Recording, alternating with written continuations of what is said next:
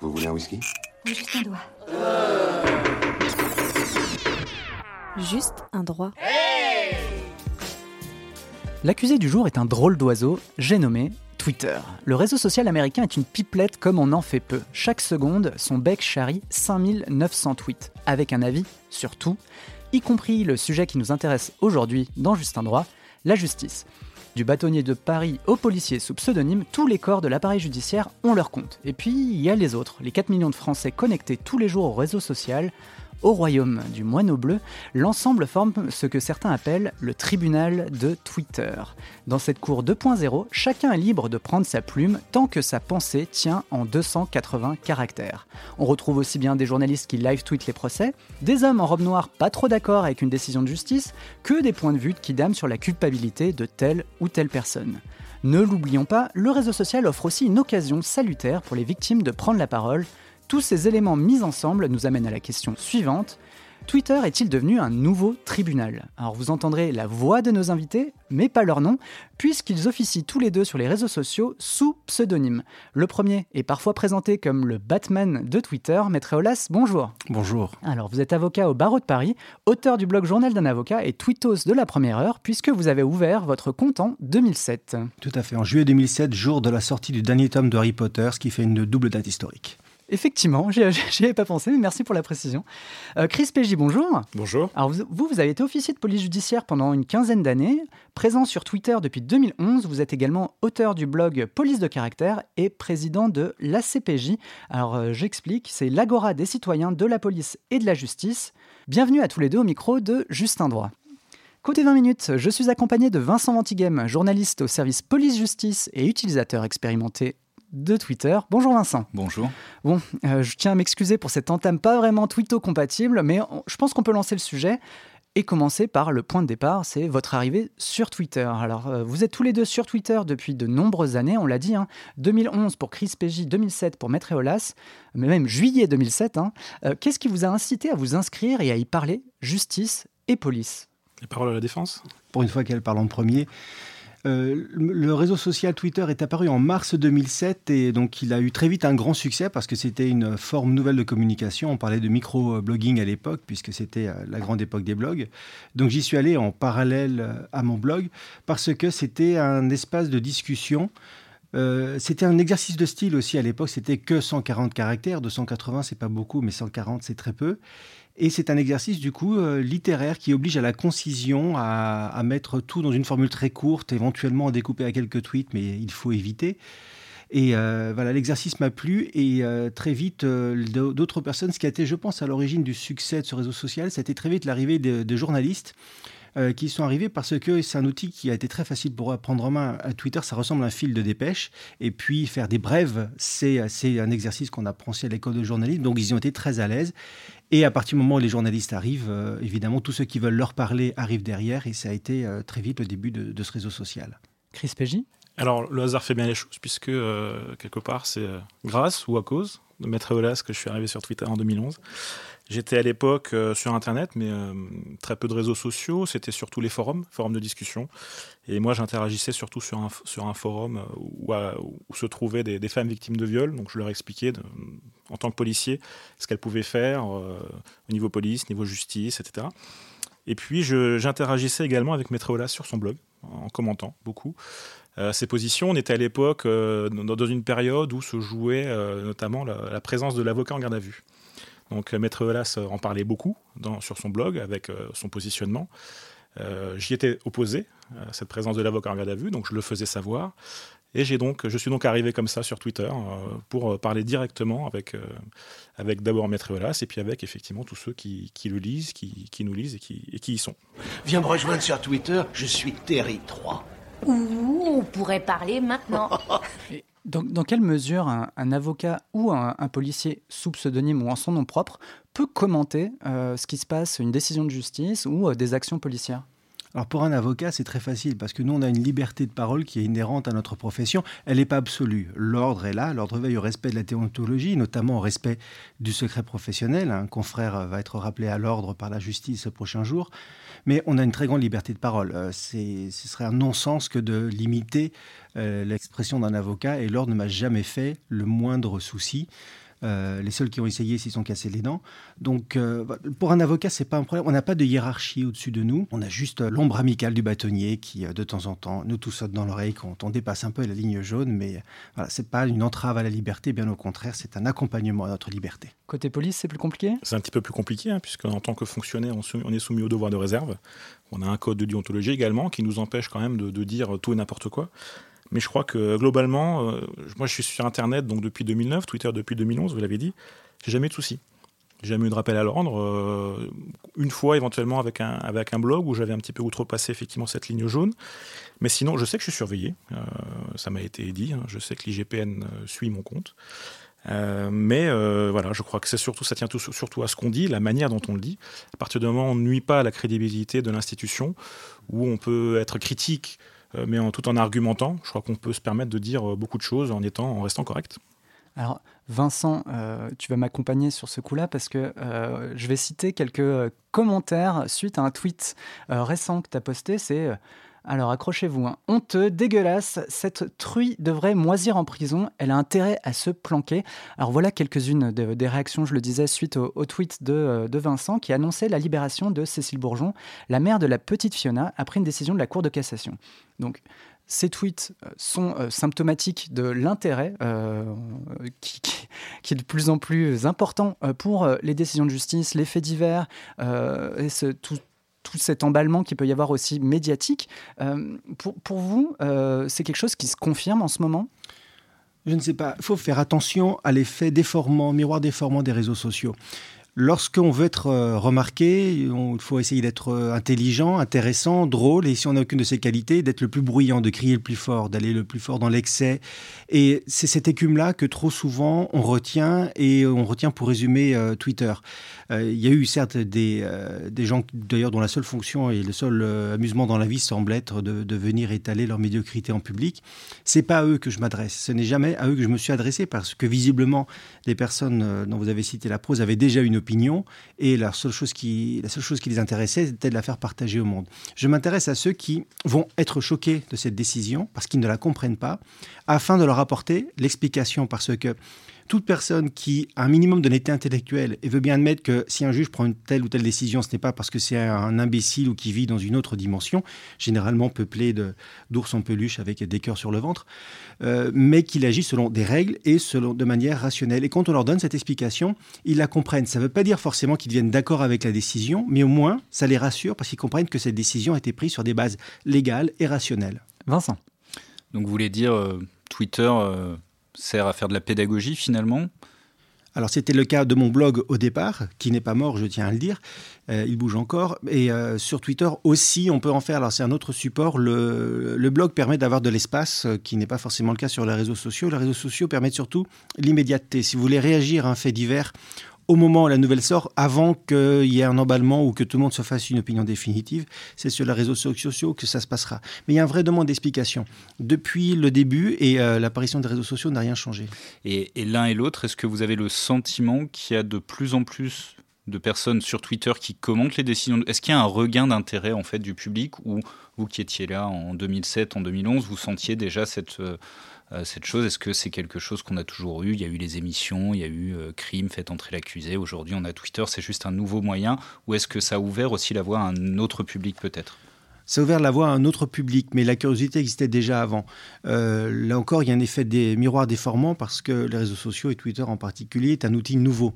Mais c'est un outil nouveau qui n'est qu'un support et un support de communication, support de la pensée. Et la curiosité ou l'indignation à l'égard des décisions de justice, ça n'a rien de nouveau. On a des archives audio des, euh, derniers procès où euh, la peine de mort était prononcée dans les années 70. Il n'y avait pas de réseaux sociaux à l'époque. On pouvait y entendre exactement ce qu'on voit écrit euh, sur les réseaux sociaux aujourd'hui. On se souvient des, réactions sur l'affaire Patrick Henry ou sur le procès Bon Temps, Bon Fils, enfin voilà, sur ce genre de choses, effectivement. Mais donc en gros, c'est juste un nouveau moyen de communication. Voilà, maintenant, il n'y a plus besoin de se déplacer dans le hall euh, du, palais de justice pour crier sa haine. On peut le faire en pyjama depuis son salon. Mmh. Là-dessus, moi, ça, amène à une question qui est toute simple. C'est effectivement, euh, on crie devant sa télé euh, ou on crie dans la rue contre un accusé. la justice, la police aussi, du reste, c'est un domaine qui requiert de la rigueur, de la précision. Comment on fait en 280 caractères? Est-ce que c'est seulement possible? Vous le disiez tout à l'heure, l'idée c'est de faire un tweet qui soit bien tourné, qui réponde à, à tous les objectifs. Est-ce que c'est est -ce c'est compatible avec la justice? C'est compatible parce que depuis euh, des années et des années, avant même l'apparition euh, des réseaux sociaux, on a un véritable encouragement à être euh, rapide, à être bref, à être succinct dans nos plaidoiries, dans la justice. alors au pénal, c'est différent parce qu'on ne peut pas interrompre un avocat. On sent que c'est pas l'envie qui en manque forcément aux magistrats, mais ils n'ont pas le droit. Au civil, ils ont le droit. Et parfois, on arrive devant un tribunal civil, c'est-à-dire un litige entre particuliers avec des juges qui nous disent, un confrère me racontait ça encore récemment, de limiter les plaidoiries à 7 minutes. Euh, pour des affaires qui portent sur plusieurs centaines de milliers d'euros, c'est un peu compliqué quand même. Donc euh, là encore, c'est pas pas une spécificité aux réseaux sociaux. On y est invité. Donner les explications, ça oblige à être euh, bref, mais ça peut être un complément aussi du blog qui là où par contre il n'y a pas de, limite d'espace. Lorsque j'ai ouvert mon blog, c'était le début de ce support-là. Et un des grands conseils qu'on lisait partout, si vous voulez ouvrir votre blog vous-même, c'est d'être bref. Je n'ai jamais suivi ce conseil-là. Mes lecteurs en savent quelque chose. Euh, mais même en faisant des billets très longs, euh, un peu arides parce que je ne mets pas des images animées dedans. Euh, les lecteurs vont jusqu'au bout parce qu'ils recherchent l'information. Sur Twitter, on peut, alors on n'est pas vraiment limité à 280 caractères parce qu'on peut faire des, des, fils. Euh, c'est-à-dire des suites de, de, tweets. Et même maintenant, Twitter a fourni l'outil qui est fait pour qu'on puisse les lire facilement, qui s'affichent toujours à la suite. Donc Twitter a pris ça en considération. Il faut éviter juste de faire un fil de 240 tweets, ça n'aurait aucun sens. Mais en dizaines de tweets, on arrive déjà à 2800 caractères. C'est, euh, ça permet de donner pas mal de détails. Hmm. Même question, euh, j'ai envie de dire, côté police. En ce moment, on a énormément de débats sur l'utilisation des LBD, euh, sur le mouvement des Gilets jaunes. Est-ce que euh, pour un policier tel que vous, euh, Twitter, c'est aussi un moyen de faire de la pédagogie envers un public et d'essayer de remettre un peu les choses, bah, j'ai envie de dire, dans le droit chemin? C'est ça. Mais je, pense qu'il faut faire cet effort-là de pédagogie, en fait. Je pense que depuis quelques années, moi, je vois, en fait, Twitter, c'est l'avènement un petit peu aussi des chaînes d'infos en continu où euh, des faits divers, on en prend beaucoup plus qu'avant. Effectivement, il y a eu des émissions de faites entrer l'accusé qui, sont de longue date quand même, effectivement, qui parlent de, faits divers, mais aujourd'hui, on en prend beaucoup plus quand même. On en prend là où vous aviez une émission de faits divers il y a quelques années, il y a 10-15 ans, vous avez maintenant des chaînes d'infos qui peuvent, qui peuvent, vous faire du sujet pardon, sur un fait divers pendant 20 minutes, 30 minutes, et puis ça plusieurs fois par jour. Vous avez même des chaînes maintenant qui ne traitent qui ont des émissions, effectivement, qui traitent sur, de, sur du, fait divers. Donc on en a beaucoup plus. Et derrière, euh, vous avez les réseaux sociaux, les réseaux sociaux en plus qui viennent rajouter euh, de, de, un espace de discussion. Ce qui fait que je crois que les, les, gens se prennent la justice, de la justice et de la police, on va dire, les, les sujets comme ça, beaucoup plus qu'avant, mine de rien. Mais ils, le prennent un petit peu au visage, mais sans forcément la connaître. sans connaître comment fonctionne la justice, ce que peut, la manière dont on peut penser un policier, un magistrat, un avocat. Donc je crois qu'on se doit, nous, de, euh, l'expliquer, euh, que derrière des décisions, derrière des mesures de garde à vue, ben, on, peut expliquer, il y a des choses qui ne s'expliquent pas, mais en général, on peut expliquer euh, comment ça fonctionne. Et je pense que les gens ont, ce besoin de comprendre. Et aujourd'hui, ce n'est pas le cas. Donc de la pédagogie en faut. Et il y en a qui le font très bien. Hein. Je pense à un, JAP notamment, je crois que c'est Bérangère Le Boédec, qui euh, fait régulièrement effectivement un petit fil d'explication sur ce que c'est que euh, l'application des peines, qui est un des sujets du droit euh, les plus complexes aujourd'hui et les plus méconnus, y compris de, de policiers, je pense en tout cas de, moi. Et ces choses-là sont toujours très intéressantes à suivre. Donc c'est vraiment un effort qu'il faut faire. Alors, si je comprends bien, je suis fichu. C'est la prison. Le tribunal d'abord.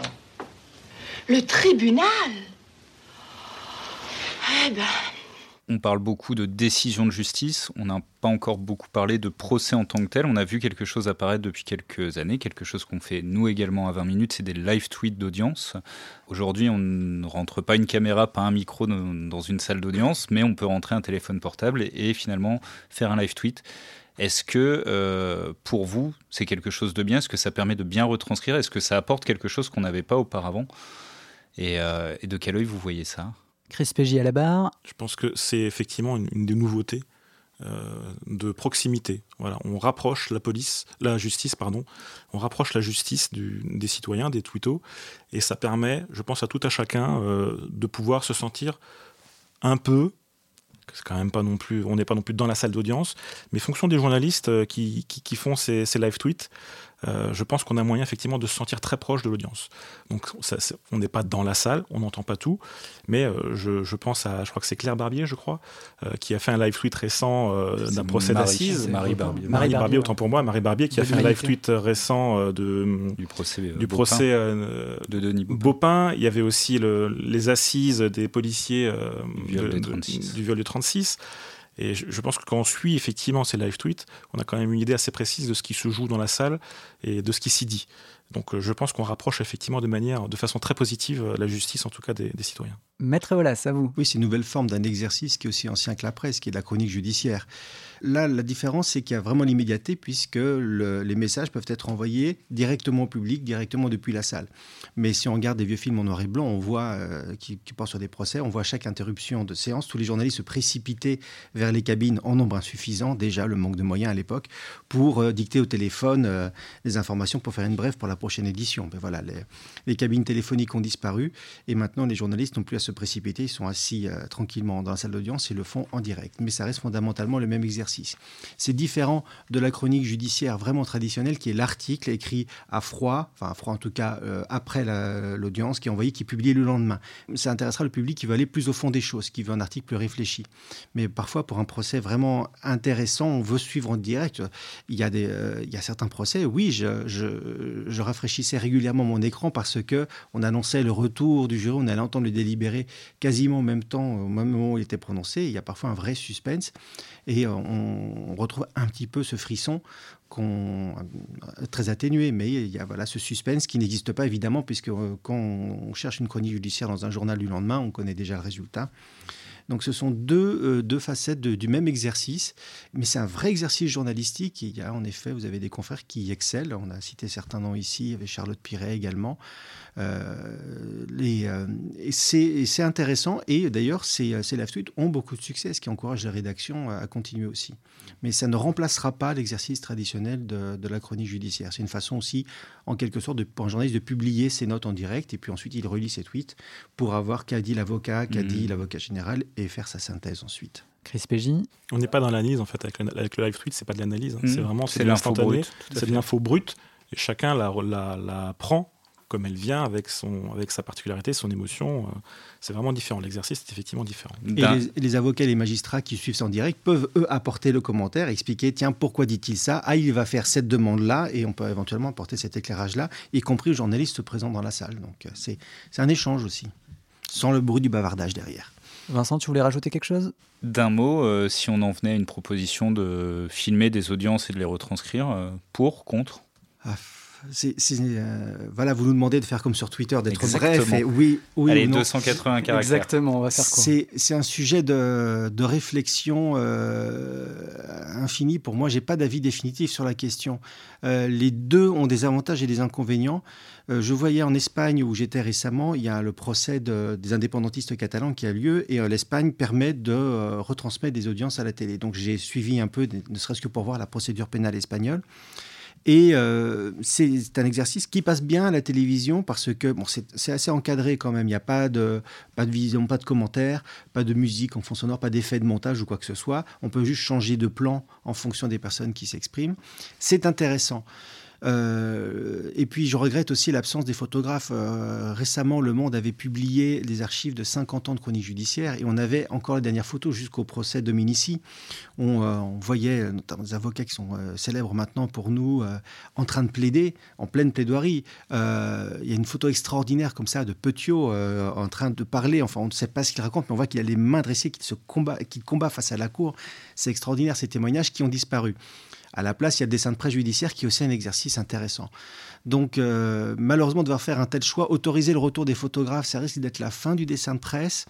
Et puis, je ne sais pas aussi pour nous, avocats, est-ce que la présence d'une caméra, je n'ai jamais eu à plaider en présence d'une caméra comme ça, est-ce qu'il n'y a pas forcément la tentation à un moment de plaider pour la caméra et pour le public plutôt que pour le tribunal? On sait qu'il y a des affaires où euh, juridiquement c'est perdu, mais on va plaider pour l'opinion publique. Euh, je ne citerai pas une affaire qui mettait en cause une grande banque française euh, il y a quelques années, mais c'était clairement l'objet de la défense. On va perdre, mais on va avoir l'opinion publique avec nous. Ça peut renforcer aussi ces travers-là. J'ai pas d'opinion définitive. C'est un, ça me plonge sans cesse dans un abîme de réflexion. Des questions se posent, mais, mais j'y suis globalement favorable, effectivement. Je crois qu'il y a une vraie demande et puis une vraie nécessité, encore une fois, si tant est que d'ailleurs on puisse expliquer des choses. des images brutes euh, sans explication derrière, ça me paraît compliqué. Mais des images et puis derrière, avec un, plateau, effectivement, on va peut-être un petit peu expliquer les choses, ce qui s'est passé. Euh, euh, peut-être, parfois c'est technique quand même un procès. Hein, donc, ce sont des, professionnels quand même qui, parlent, hein, des avocats, des magistrats, des experts. des experts. Donc c'est parfois très technique. Et il est bon parfois de, vulgariser un petit peu ce, vocabulaire. Donc je pense qu'avec une, dose d'explication quand même, encore une fois, ce serait effectivement, on aurait tous, tous à y gagner, y compris la justice surtout, et donc le citoyen. T'as pas vu la verseuse? Je l'ai cassée. Si t'étais sur Twitter, tu le saurais déjà je reviens à Twitter. La cohabitation, on l'évoquait tout à l'heure avec les autres tweetos, mais entre police et justice, est-ce qu'il y a la, la guéguerre se poursuit sur Twitter? Oh, la guerre se poursuit partout, mais depuis 2011, on peut aller la poursuivre dans les commissariats. Donc Twitter a perdu beaucoup d'intérêt pour ça. Non, plus sérieusement, il n'y a pas de guerre entre euh, policiers et avocats. D'abord, ils sont armés, donc on va éviter euh, toute provocation. Mais nos deux professions ont en, tête des intérêts euh, différents et parfois divergents dans le cas d'une procédure. Les avocats, on est les défenseurs de l'intérêt individuel de la personne qui est poursuivie. Les policiers, eux, ont euh, en tête la protection de l'ordre public de manière générale, de la paix publique et euh, la répression de la, découverte et la répression des crimes. Ce sont deux nobles causes. Il n'y en a pas une qui l'emporte sur l'autre. Et c'est leur confrontation perpétuelle que naît un équilibre. Et on espère que, cet équilibre s'appelle la justice. Donc euh, voilà, parfois y avoir dans le cadre de dossiers, dans le cadre d'auditions, des choses un peu tendues parce qu'on n'est pas d'accord sur les méthodes, sur les questions qui sont posées. mais on a nos armes aussi. On, invite notre client à ne pas répondre à une question qui nous déplaît. Le policier se fâche et puis ensuite on va boire un café ensemble. Chris Pégy Et ensuite, surtout, le, client finalement répond aux questions quand même. pas les miens. Mais effectivement, j'ai des confrères qui sont moins doués que moi. On en profite pour régler quelques comptes, c'est bien. C'est l'éternel débat sur je dis à mes clients de garder le silence et, euh, ils ne le font jamais. Et ils ne le font jamais. Non, je crois que guéguerre, effectivement, le, mot est un petit peu, un petit peu fort.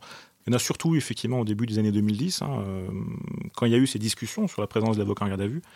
Euh, depuis, bah, les gens ont appris à se connaître, et puis c'est bah comme ça, on fait avec. Hein. Moi, j'y étais opposé, mais je fais avec, c'est comme ça, c'est le droit. Donc voilà, donc chacun est à sa place, en fait. Hein. Effectivement, chacun défend un petit peu son, son bout de grâce, sa vision des choses. Et après, c'est le principe de la justice, en fait. Hein. Vous avez des policiers qui ont un rôle, les avocats ont un rôle, et puis derrière, vous avez des magistrats qui sont, qui sont là pour trancher. Vous avez un procureur qui, qui, représente l'accusation, et un juge derrière qui va juger, qui va prendre position, du coup, qui va, qui va dire le droit. Donc euh, chacun défend sa position, et puis euh, c'est comme ça que ça doit fonctionner, et puis euh, je pense que ça fonctionne très bien. Maître? Mmh. Policiers et avocats, il ne faut, faut, jamais l'oublier, appliquent les mêmes textes de loi. Il n'y a pas un code de procédure pénale pour la police, un code de procédure pénale pour les avocats. C'est le même texte il est plutôt rédigé pour la police que pour les avocats, mais il demeure que la loi est la même pour tous. Donc fondamentalement, on a le même outil. La même base. Hmm. Aujourd'hui, il était au tribunal. Au tribunal en ma présence tout l'après-midi. Non. Si Si Si J'ai une autre question sur ce qui vous amène à tweeter et sur l'intérêt que vous portez aux commentaires. À quoi vous réfléchissez ou comment vous choisissez les sujets euh, sur lesquels vous tweetez?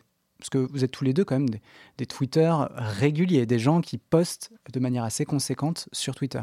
Plusieurs fois par jour. Hein. Euh, oui, alors bah, Twitter est le média de l'immédiateté et c'est comme ça que ça fonctionne. Je me connecte quand j'ai du temps libre, euh, non pas que je manque de clients ou de dossiers à m'occuper, mais la profession d'avocat est ainsi faite qu'on a le temps de rien et pourtant on est contraint très souvent d'attendre dans les salles d'audience, d'attendre. Euh, toujours que l'avocat attend le juge et le juge attend l'avancement, mais on, on, passe énormément de temps dans les prétoires tout simplement à attendre notre tour.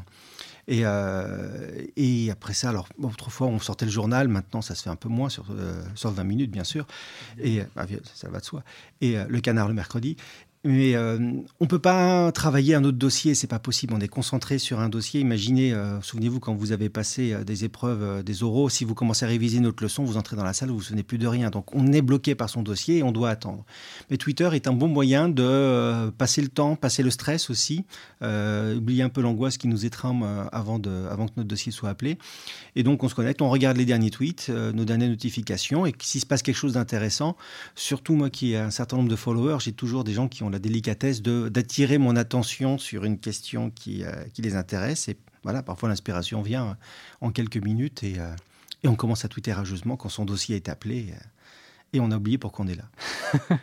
Chris Pégy Ça dépend des sujets. Hein. Il y a des sujets qui, qui font l'actualité. Hein, donc c'est surtout eux qui, nous appellent en général. Et puis à un moment donné, il peut y avoir aussi un besoin de, dire quelque chose, une émotion qui passe, et puis on a envie de l'écrire. On, dit souvent qu'écrire, c'est une manière effectivement de, c'est je ne pas dire un défouloir, mais c'est une façon d'extérioriser les choses.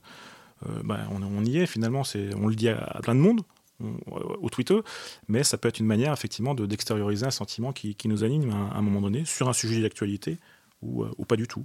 Donc euh, ça, dépend en fait. Moi, quelque chose qui me fait démarrer à, à chaque fois, c'est l'instrumentalisation du droit et de la justice à des fins politiques et plus exactement politiciennes.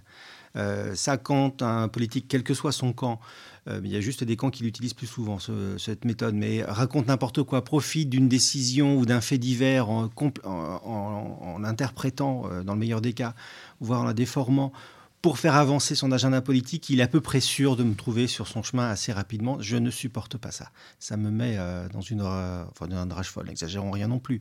Mais euh, voilà, ça m'agace particulièrement et euh, j'essaye d'apporter à chaque fois la, contradiction. Alors, on trouve des ennemis sur Twitter, en tout cas, on peut, ça peut générer des, des inimitiés. Est-ce qu'on trouve également des clients ou des pistes pour faire avancer une enquête ou un dossier? Alors j'ai jamais eu besoin de faire avancer une enquête pour des raisons assez évidentes, des clients assez peu. Euh, maintenant, il est possible que des gens euh, m'appellent à mon cabinet pour prendre un rendez-vous et euh, en fait, c'est parce qu'ils ont fait des, des, recherches très très poussées pour découvrir ma véritable identité qui est admirablement bien dissimulée.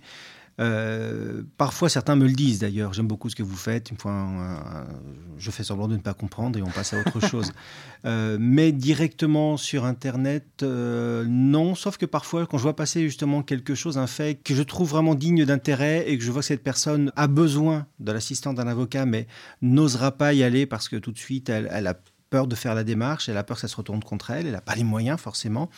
Euh, voilà, je m'interdis pas de, jouer le Batman justement des réseaux pour justifier un peu euh, mon, image de profil. Euh, mais c'est assez rare. J'ai déjà largement de quoi m'occuper à côté. Quant aux enquêtes, eh bien là, je me tourne vers le commissaire Chris Pégy. déjà pas commissaire, malheureusement. non, alors je pense qu'effectivement dans les enquêtes ça peut aider. C'est pas, je pense c'est pas fondamental. Ça peut aider, mais comme comme n'importe quoi en fait. Hein, ce que publient les gens sur les réseaux sociaux quand vous avez effectivement un suspect en ligne de mire, bah, vous essayez de connaître ses habitudes.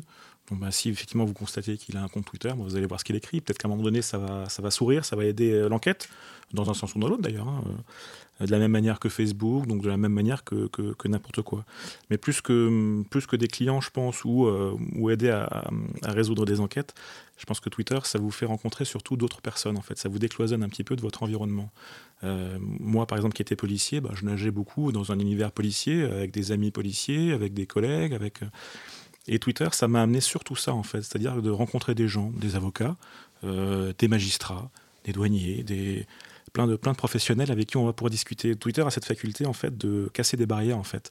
Et à un moment donné, ce que vous pourrez dire en, tant que professionnel, d'un policier à un magistrat, dans le bureau du magistrat, chacun va être à sa place, va garder son, son, sa distance, si vous voulez. Et bien, Twitter va casser cette barrière et va, offrir la possibilité d'être un petit peu plus direct, d'aller discuter effectivement de choses qu'on ne comprend pas parfois, euh, moi-même, hein, des fois, je, je, le dis euh, très très facilement, Twitter m'a appris énormément de choses euh, avant toute autre chose. J'ai rencontré des gens formidables, certains sont devenus des amis, donc ça offre surtout des belles rencontres en fait, Twitter, mine de rien. Même pour nous, journalistes, ça offre la possibilité de s'adresser directement à un procureur, c'est quand même assez appréciable. Michel Morteau. Mortes, c'est pas votre vrai nom? Non, c'est un pseudonyme. À l'époque, la mode était à l'Amérique du Sud pour enchaîner, moi, je voudrais rebondir sur quelque chose que vous avez, vous avez dit tout à l'heure, Chris Pégy. Euh, vous parlez de, de l'émotion aussi parfois à faire partager. Euh, Twitter sert aussi, euh, sert aussi à ça. Vous le faites, mais vous le faites sous pseudo, et l'un et l'autre. Est-ce que vous pouvez nous expliquer pourquoi le choix de ce pseudo et est-ce que ça, ouais, est-ce que ça a un impact sur la façon dont vous, vous dites les choses? Maître Eolas passe à la barre. Alors, le choix du pseudonymat, je l'ai fait il y a 15 ans.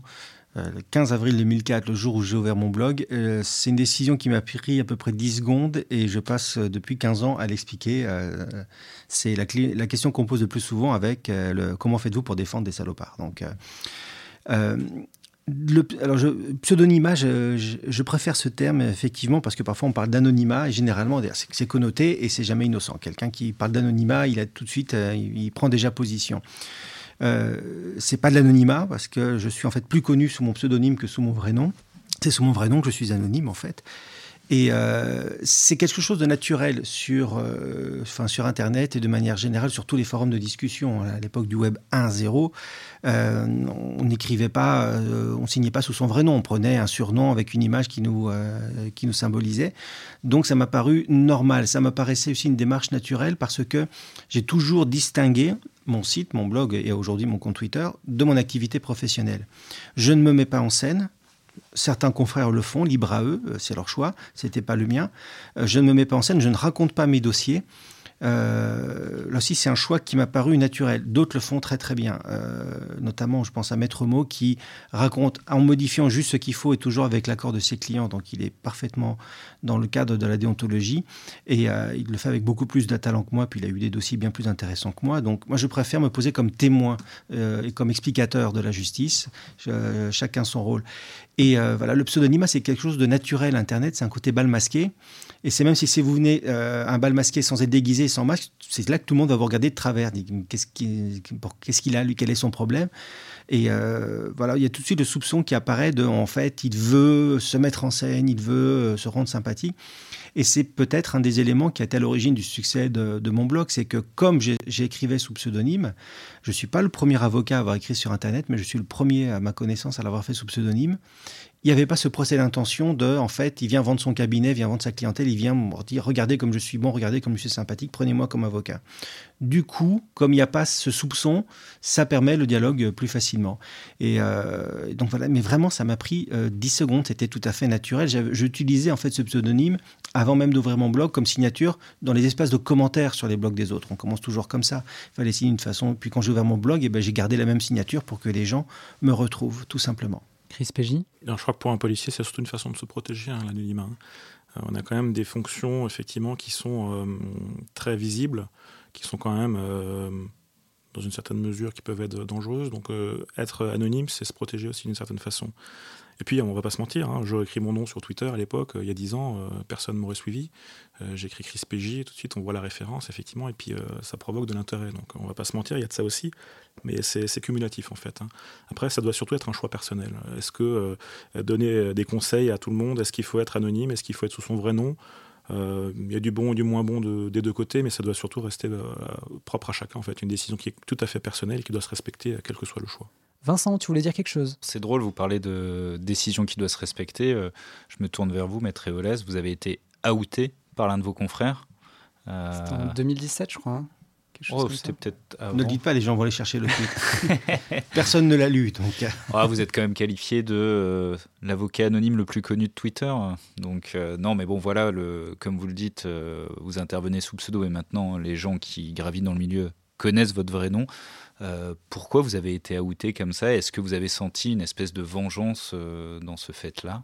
Alors, personne n'a publié mon véritable nom sur Internet euh, pour me faire un compliment.